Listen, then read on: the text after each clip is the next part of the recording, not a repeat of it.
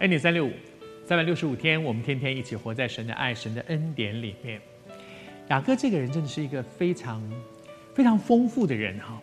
我在他身上看到最多的人性，他是一个很真实的人。你说他非常的坏，他也有他很好的一面，但是在他的身上，你就会看到说很多的小毛病。那些小毛病，其实你也会有，我也会有，比如说。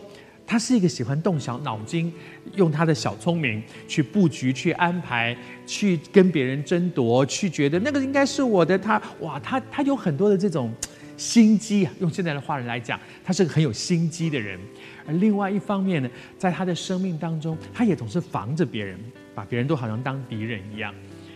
他的哥哥跟他和好了，哥哥说：“我们一起走，走到我那里去。”他的心里面其实是不太愿意去的，可是他找了一个理由。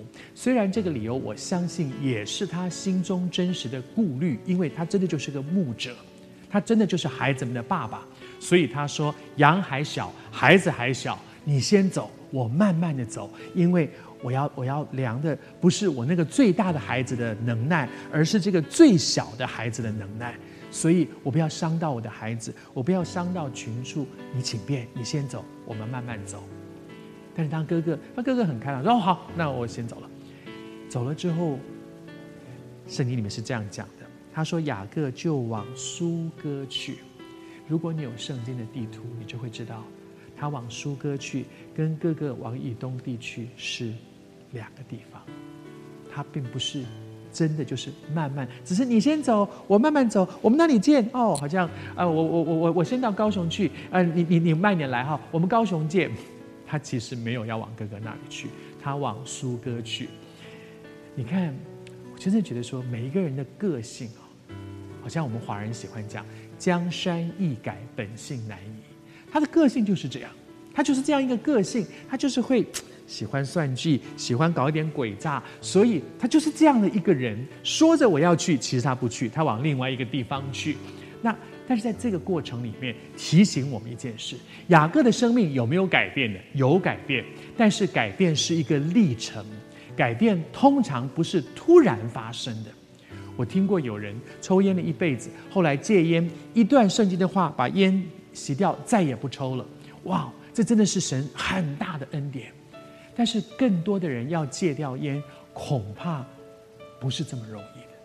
是哦，本来每天吃抽三包的。后来变成一包了，哇，已经进步了。哦，后来变成三天抽一包了。后来慢慢慢慢慢变成是说，哎呀，我我可以三天不抽烟了。哦，第四天又会想要抽了。哦，后来发现我可以一个礼拜了。它是一个这个改变是一个渐进的过程。对更多的人而言，我要改掉一些坏习惯，我要改变我个性里的一些毛病，我要改变我看人的眼光，我做事的方法，恐怕都不是突然发生的。